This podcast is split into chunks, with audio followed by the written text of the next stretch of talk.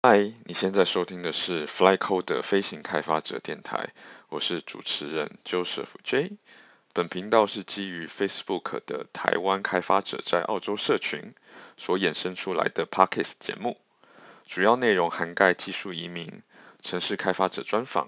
海外生活，另外也会有我自己各方面的心得分享。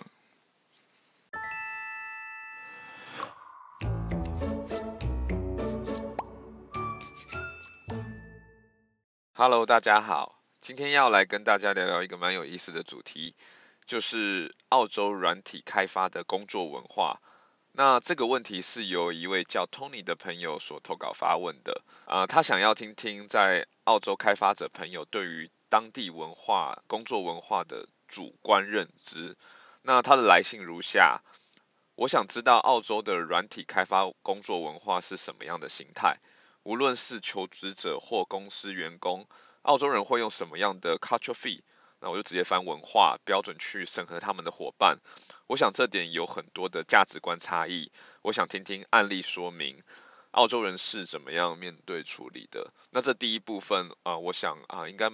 蛮可以聊的，因为呃，我在这边大概待了五年，然后有当过主管，然后也有当过一般的开发者。那我等下会来好好的聊聊看、呃，就是这文化跟文化在澳洲职场跟台湾职场的差异。那第二个部分是啊、呃，在公司待很久的同仁，先撇除啊、呃，不说他们的个人专长，他们是否符合公司的 culture fit？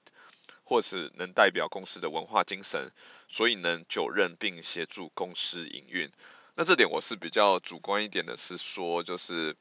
基本上很少人会因为你的 culture fit 不跟公司不合，然后就把你 fire 掉的。那基本上唯一会把你啊、fire 掉，或者是啊、让你没办法久留的，那就是你的 performance。这点是很务实的，所以这个我可能就直接跳过。那不适合的伙伴，他们是。用什么样的标准去过滤？这也可能需要案例说明，澳洲人是怎么面对跟处理的。对，在在我职业生涯里面，我的确是看到好几个人啊、就公司把他们啊给 fire 掉。那这边会比较叫 redundant，yeah，所以嗯，这个部分我也可以来讲讲几个我曾经听过的案例。那我们既然要主主观一点，那当然还是要让大家知道我。啊，来到澳洲后，呃，所待的公司是怎么样？然后我待了多久？那我基本上，呃，是二零一四年四月来到澳洲的，所以掐指一算，其实已经六年了。那我我中间就是，呃，拿到了 PR，拿到了公民，然后呃，中间我也曾经当过呃 lead developer，也有当过呃 dev manager，对，然后所以说算是有一些经验在这边的。那我待的第一间公司叫 Stakela，那它的 founder 当然就是。澳洲人，然后他们基本的文化也非常的 OZ。那第二间待的公司啊、基本上它是叫 Whitetake，不过它是被 Fujifilm Australia 啊富士软片澳洲啊所给买断的。对，那你就可以从这名字你就可以知道说，它基本上是一个啊亚洲人在澳洲的公司，所以它公司的主管都是啊都是啊日本人。对，然后。包括我们的 team，虽然啊，你可以自由的选人，可是其实大部分的人也都是亚洲人，这这蛮好玩的，因为我们有时候还会大部分一起一个一整个 team，然后大家一起去吃鸡爪，对，这个是我蛮蛮意外，在澳洲可以有这样的午餐时间跟大家一起吃鸡爪的，对。那第一部分我想要来讲一讲啊，在澳洲的求职的，嗯，应该说是文化吧，或者是也可以说是我自己的经验。我其实我自己的观察是觉得。呃，软体工程师这个行业在澳洲非常非常明显的是劳方市场。可是很有趣的是，这个劳方市场啊、其实基本上只是当你是 senior 的时候，那这个 senior 就比如说你是一个资深的工程师，你很容你在市场上就会非常的抢手。这个供需的关系，其实可以从啊薪水的反应一直看得出来，就是这几年 senior 或者 lead developer 的薪水一直往上升，那都没有啊停下来的趋势。对，可是呃相对来说对 junior，就是如果你工作时间不长，大概只有两三年，你要找工作是非常困难的。当初我自己来到呃澳洲啊、嗯，我我其实当时已经大概有八九年的工作经验，可是。其实并不是那么好找的工作，因为大家会对你的嗯，你的实力有一定的存疑，加上当时我的口语表达可能又不是非常的流畅，我这家 Stackline 公司在评估我的时候就觉得我大概就是一个 medium level 的一个 developer。对，其实会会其实当刚到这边呃，由于我们的外语能力可能会让我们在面试时候的表现呃会有一点下降。我我这边提到了面试时候的表现其实是非常非常重要的。过去在台湾我也呃担任过几年的 hiring manager，必须说我在面试的过程中呃都是以技术为主的。那不代表说我不在乎我不在乎这个人的啊、沟通能力，那沟通能力你必须要有一定的水准。至少要好沟通，然后能回答我的问题。可是我并不会要求你是一个非常活泼的人，然后跟你工作很好玩。那我倒不会有这样的啊、期待，就是一个可以用的人，然后可以解决我们目前的问题为主。那在澳洲，我的第一间公司，我也面试过了非常多的人，其中有一些比较好玩的经验。有一次，有一位求职者，他的呃经验，然后还有他的谈吐。然后跟我们的应答都非常的好，接着我们就会给他一个所谓的 questionnaire，就是一个啊试题，让他回家啊自己做，然后呃在短时间之内交还来给我。当这个啊我的问题回用 GitHub report 回来的时候，然后我就我就看了一下，哇，这个扣真的是乱七八糟，然后很多就是那种复制贴上的档案，就在档案结构就已经很不 OK，就很多档案是没有被用到的。然后写 code 的方式也是比较零散随性，我就跟我老板讲说，这个人我们可能没办法用，对，因为这个面试流程中都这么的随性了，何况是你他进来公司会变成什么样子？然后我老板也就是 CTO 会一直跟我抗分说，我觉得这个人真的很 OK，你你他真的没有办法去做一些调整或什么样，你就可以感觉到就是老板其实在在沟通上跟他的印象上是非常非常喜欢这个人的，那。那其实他会觉得说，如果扣是有一点点问题，是可以被妥协的。可当下是非常不 OK 的，所以我就把这些理由都跟老板讲，老板也接受了。第二个例子就是相反了。那这一位求职者，他的能力非常的好，不过在啊、应对过程中，因为他本身也是外国人嘛，也是亚洲人，那他的啊、英文能力其实也没那么好，那个性也可以看得出来相对内向很多。对，那。那可是呃，在应答上跟他所回的问题上都没有任何问题。那加上啊、我又稍微认识这个人啊，过去有跟他一些交流的一些经验，那我就跟老板担保说，老板这个人没有问题。那这这又很好玩的是，他老板又再次跟我的亢奋可以感觉得出啊、他对啊、这个沟通能力的啊、不信赖。对，那我就啊。多次担保是没有问题的，技术方面什么都还算蛮 OK 的。对，那之后这个人也进来了，那当然他的发挥也都很好。可是我必须在讲说这这两件事两个人的对比上，你可以看到沟通会让你的面试有多大的差距。也就是说，今天 CTO 如果不信任我对能力的考核的话，基本上比较会沟通的人就直接就进来了。也就可以看得出来说，今天你来澳洲面试，你的沟通能力技巧如果不够好的话，你是会吃非常非常多的亏的。所以我们在公司里面的墙上有一句话是 “Communication is king”，沟通是王。对，所以。呃，我很鼓励今天如果要来澳洲的人，那基本上你要有一个呃 open-minded 的啊，就是一个很开放的心胸，然后可以去呃跟人家沟通。对，那这个是我非常觉得啊，来到澳洲前你必须先把自己的心态稍微给调整一下，然后。在应答的口语上多做点练习，你也可以找，比如说啊、在来澳洲有些经验的人啊，帮你做一次简单的面试，那你大概就会知道啊这边的面试的一些啊方式，然后你可能会回答到用到的词汇这样子。总结一下，其实你可以看到，其实啊在这边能力是摆在第二位的。他们更多的时候会从你的沟通，然后去了解你这个人，然后给一个简单的结论是：我喜不喜欢这个人，我想不想要跟这个人共事。那这件事在他们的心目中才是真的最重要的。接下来，Tony 在啊、也有谈到说，澳洲人会用怎么样的 culture fee 文化标准去审核他们的伙伴。那我想这部分就很简单，跟台湾一样有所谓的绩效考核。我听到的大多是，呃，大多的公司都会有两次，一次叫 end of financial year，然后一次叫 end of calendar year，就是这边在报税季节，也就是六六七月的时候，我们会做一次 financial year 的呃绩效考核，然后再来就是 calendar year，就是在年终的时候做一次绩效考核。我当主管的时候，就要对啊、呃、员工做啊、填写一些简单的问题，就是说他是否符合我们啊、呃、这家公司的 culture fit。那结果当然就会影响到呃可能要不要调薪啊什么的。那不过我必须说，最重要的还是在绩效。那 culture fit 只是一个参考，它不会是主要的部分。那我在这边也可以稍微讲讲啊、我在。呃，Stakela 这家比较 OC 公司，他们有有的一些呃标语，或者是他们所谓的 culture code。呃，第一个就是在我刚有提到 communication is king 在墙上，那另外一个在墙上的就叫 ask forgiveness not permission。简单来说就是 just do it，就是啊、你就直接去做一件事情吧。当你做错了，你就请求别人的宽恕。对，可是你不要去问人家我可不可以做这件事情，那就可以看到他们有一些精神是，就是你就去做吧，放手去做吧，然后不要去太担心错的问题。那我的 CTO 之前也常跟我讲说，呃，有 bug 其实没有关系，那重点是你怎么样子去处理，快速的去处理它。对，那他们的精神就是。有 bug 是一个很正常的事，不过以前我在比较亚洲的文化就是啊，你又出包了，对，这个就是一个呃，虽然是同一件事情，可是你可以看到的是用两种不同的标准来做衡量的。那 cultural code 的话啊、呃，有一些第一个就是 be the change，对，就是希望你可以去当公司里面改变的那个动力。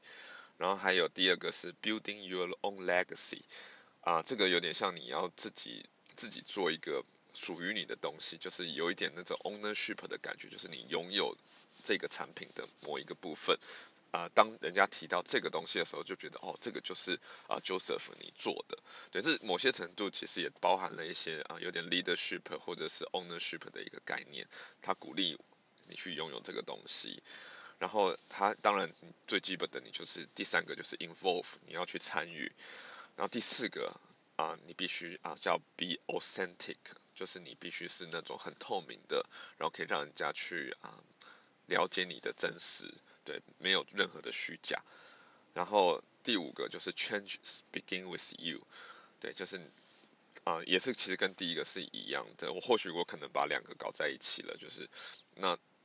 那些劝举应该是从你开始的这样子。那过去在台湾。我老实说，我觉得网络公司的问题其实比较不严重，但啊、如果是民间的啊、其他类别的啊环境或公司，可能就会比较有那种啊保护主义，少做少错，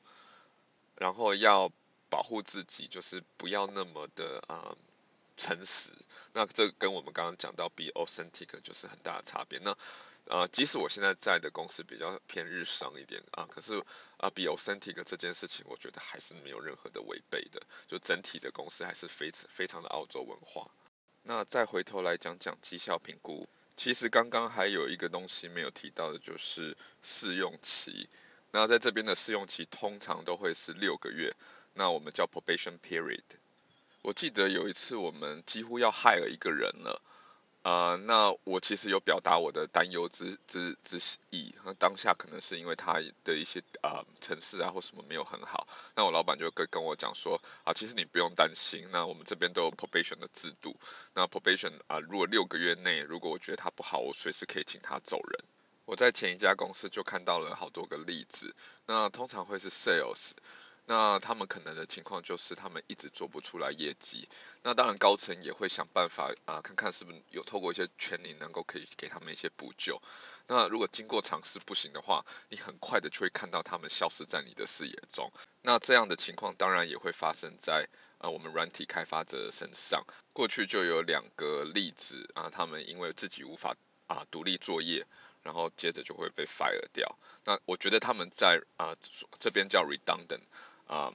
的，他们在 redundant 其实是不会手软的。就是你如果真的是没有办法胜任的话，那他们就会请你离开。但是我个人认为这些啊、被之前的被 redundant 的人，其实跟公司的文化没有绝对的关系。那多半就是他们的 performance 太差。那接下来我想要啊、介绍一下 work-life balance，就是工作与生活平衡这件事情。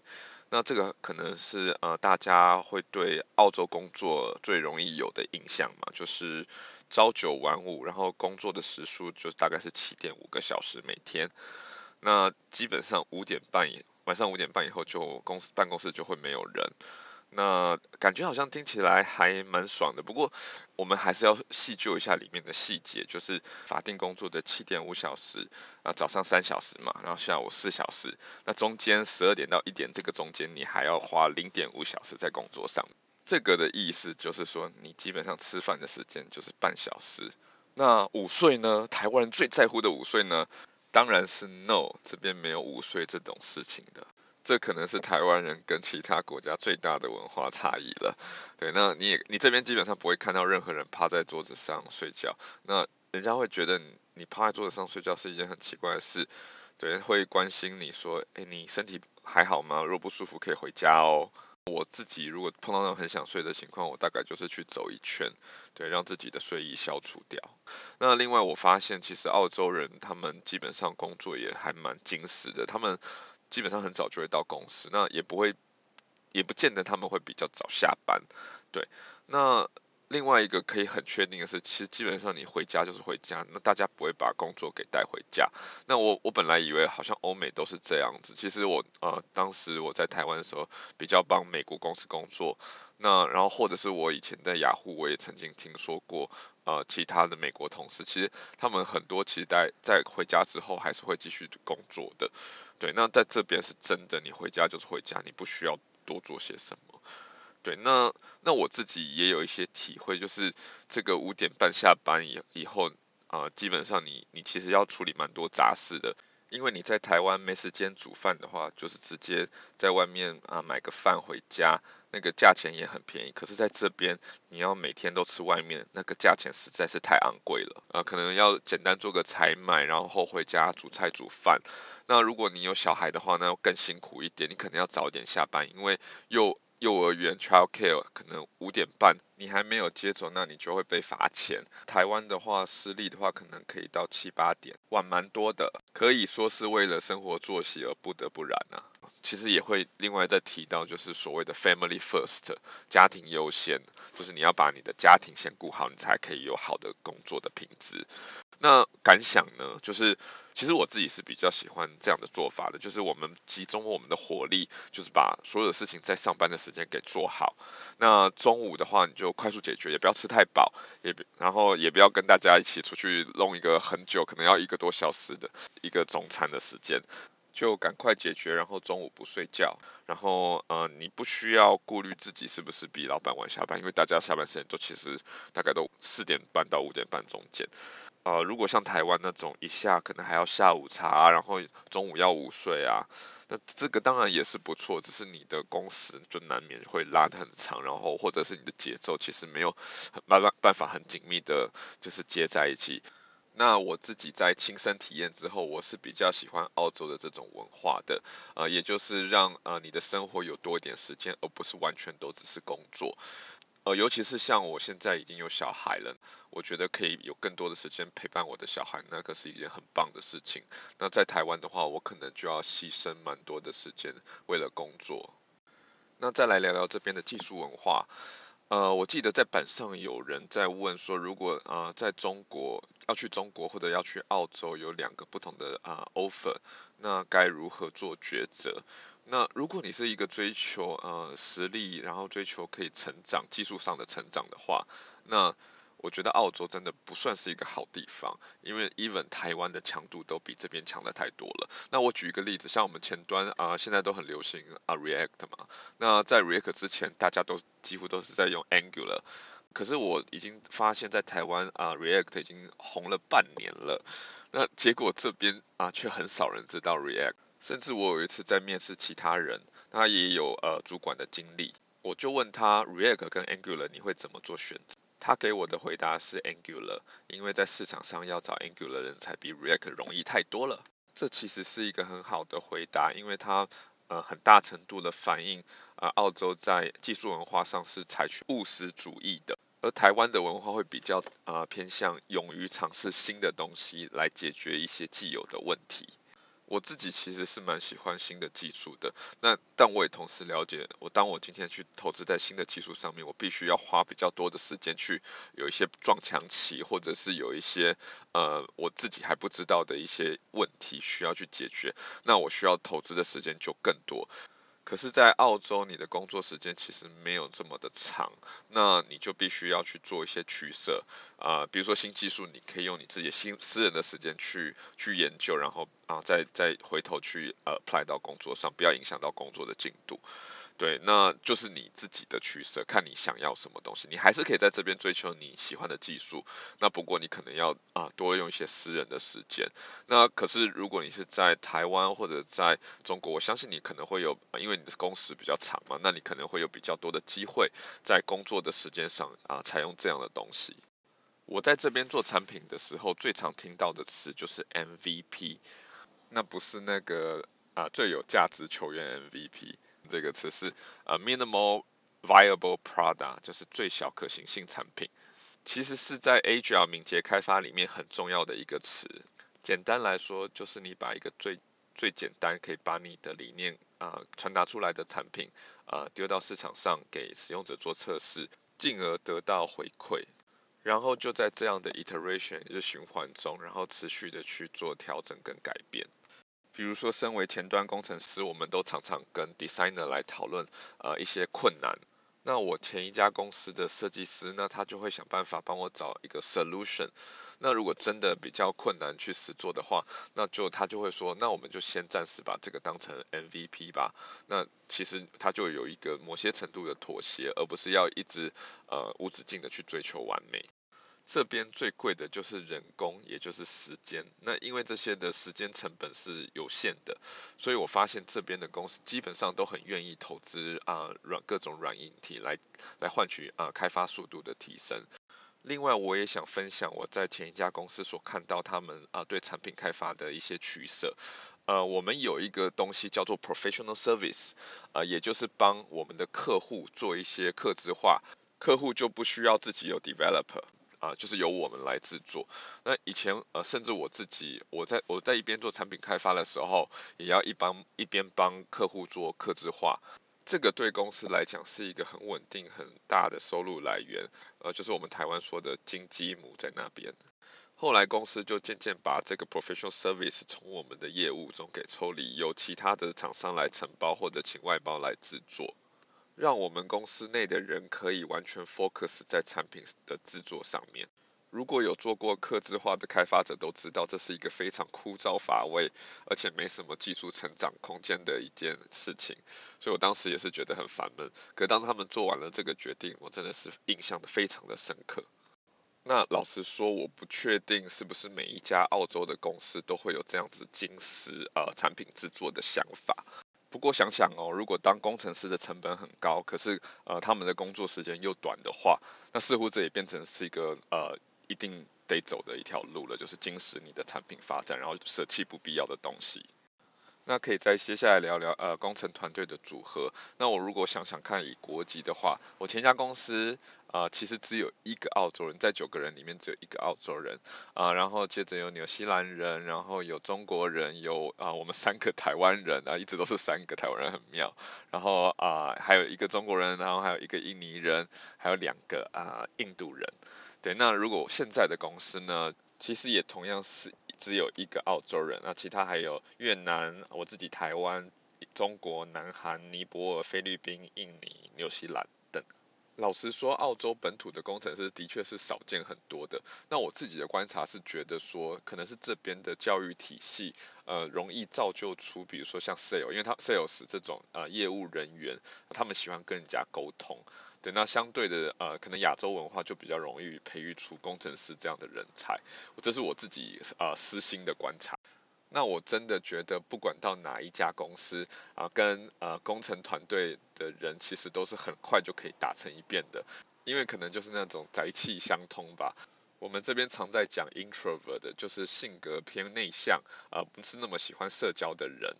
那开发者蛮多人的个性是在这一块的，也有可能是呃大家的母语都不是英文。我自己是觉得啊，啊、听不同国家的人的英文是比听澳洲本地人来的容易一些的，啊、因为他们的词汇量啊、可能就是跟我们是差不多的，对，可能口音会有点难懂，不过适应以后就其实都可以理解，所以基本上你不需要太担心与你啊、开发者同事的相处，啊、基本上他们都是很好玩的。那这边的开会呢，会有一个特点。啊、可能你跟你老板会有所谓的 one on one，那我想问他其实第一个问你的都会是你的私人生活，这个跟台湾我觉得蛮不一样的，对，因为嗯，我自己当老板嘛，那我老板也是跟我讲说，这个是你一定要去做的，因为啊、我们是 human，我们是人，我们不是机械，所以啊、呃，通常他们都很喜欢在呃一个开会前，然后来一个闲聊。对，然后，然后甚至甚至他们会，他们就那时候，呃，我前家公司他们还导入一个，就是，呃，你本周的心情是零到十分，你是几分？那我们如何去去改进？那大家就会分享一些你，比如说生活上的琐事啊，比如说你跟你老婆吵架啊，然后然后你的小孩啊最近都生病啊，那你所以你的分数可能只有五分。那我觉得这个是一个很好的点，让大家啊、了解彼此之间的生活啊，不不只是我们不只是就是工作上的同事，我们在啊、一般的生活也是有有交集的这样。整体来说，我觉得呃，澳洲的职场工作文化算是很和谐的。呃，你很少会听到那种职场霸凌，比如说学长学弟呀、或者是老板啊、欺负部属啊啊、或者是啊、有一些啊、同同事之间的啊、不愉快，你会比较少听到这种事情。我曾经跟我一个呃保加利亚的同事聊到。呃，有一次他我还没有到公司前，呃，就 CTO 跟他呃有一些闹得有点不愉快，然后呃我这位同事就就就希望说，老板你可以尊重我。那旁边的两位方的听到就赶快出来制止这件事继续下去。在澳洲工作的所有劳工都会受到一个叫 Fair Work 公平工作的保护。企业主在试用期六个月过后，不能随意的啊、解雇员工，他必须有详尽的调查啊，确、定这个人的 performance 不好，那他才能真的去啊、把这个人给解雇。那另外职场霸凌更是万万不可，只要有人啊、在工作的场合受到不管是同事、老板啊、的一些呃持续性的呃呃比较比较不公平的言语的对待，然后且当事人也呃。请他不要再继续这么做的时候，他还是这么做的话，那这个可能就会让整个公司受到一定程度的惩罚，因为你公司迟迟不来处理这件事情。我在员工训练，呃，这个是必读，然后也有看到一些案例，是一个公司就因此被罚罚了两三万澳币一次。所以通常企业主会确保他们的员工工作是开心的，不然他们可能就会碰到一些麻烦。那最后我们再来聊聊离职。那我不知道大家在呃要离开一间公司的时候，你用的理由是什么？那我记得我以前在台湾，好像似乎都说，呃，我想要呃休息一段时间，想要进修，然后或者是我最近身体不太舒服，那需要一段休息的时间。很少听到人家讲说我要去另外一间公司了。这或许是我们希望不要得罪其他人的一个方式吧。那可是呢，在澳洲这一套是完全行不通的。绝大多数的人都会跟现在的公司以及呃其他的同事公告自己的下一站，基本上大家也会给你祝福与鼓励，但更重要的是这边几乎一定会做 reference check，也就是你的下一家公司会打电话给你的同事或老板来做啊、确认。像我目前任职的这家公司，在我还没完全离开前家公司时，就要求我的直属主管来帮我做这件事情。那你平常工作评价不好的话，就会是一件很糗的事情，搞不好你的呃前老板就可以趁机来报复。所以呃切记你一定要把你的呃 reputation 啊、呃、维护得很好。总结来说，我就是觉得呃在澳洲呃工作文化的优点就是它是很轻松的，然后呃是很务实的，然后友善。然后压力也比较小，然后你也可以享有自己的生活。那缺点当然就是啊、你技术跟你啊、呃、职涯的成长啊、就不是那么的容易。比如说你想要管理一个大的团队，然后你的技术想要在呃压力下能够快速的成长，那这个都是他啊、没有办法直接可以享有的一些缺点。不知道听完之后你有什么样的想法？那我特别想要知道，呃，现目前也跟我一样在澳洲的朋友们，你们的看法是不是跟我一样呢？跟目前只在台湾工作过的朋友，有没有哪些地方是你觉得跟你想象很不一样的地方，或者是你还有一些疑问呢？那都很欢迎你留言来让我知道。那今天的节目就到这边，那谢谢你的收听，那我们下集再见喽。最后，如果你喜欢 flyCoder 飞行开发者的节目，别忘了在你所使用的 App 按下订阅。如果你是使用 Apple Podcast 收听，更希望你能评分与留言，那也请多多分享这个节目，让更多人知道。因为你的每一个分享与回馈，都是我能持续制作节目的原动力。那另外还要提醒，我们现在有专属网站了，网址是 flycoder.io，你也可以在那边找到每一集的 Podcast，而且在下方留言或按赞。啊、我另外也在持续地扩充该网站的其他内容，像是如果你想啊、在持续的在啊、工程师职涯，或者是在城市技术上有所精进，啊、甚至你想要得到第一手技术移民的资讯，那我未来也都会发布在那边。那感谢你今天的收听，我们下次见喽，拜拜。